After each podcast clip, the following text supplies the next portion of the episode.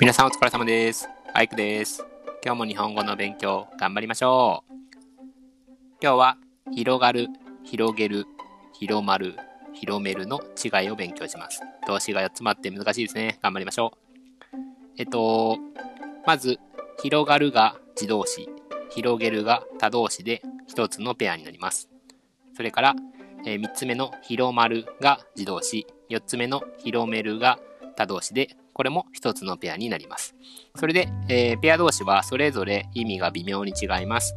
1つずつ確認しましょう。1番、広がる、広げるについて。広がる、広げるは、もともと小さかったものが大きくなることです。また、物を並べて場所を占めることです。社会的なことや精神的なことにも使えます。例文。この傘は自動で広がる。工事が終わって道路が広がる。雑誌を広げる。スキルを上げて仕事の幅を広げる。また、これらの動詞は視界の広いものが存在することにも使います。えー例えば、えー目の前に小麦畑が広がっている。こんな感じですね。では、二つ目に行きましょう。2番。広まる、広めるについて。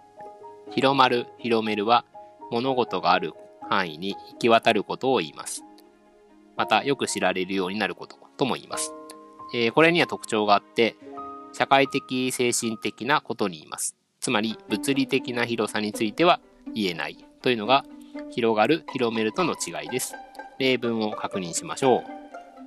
例文は1番、噂がインターネットで広まる。それからもう一つ、テクノロジーを勉強して視野を広める。以上です。じゃあ皆さん勉強頑張りましょう。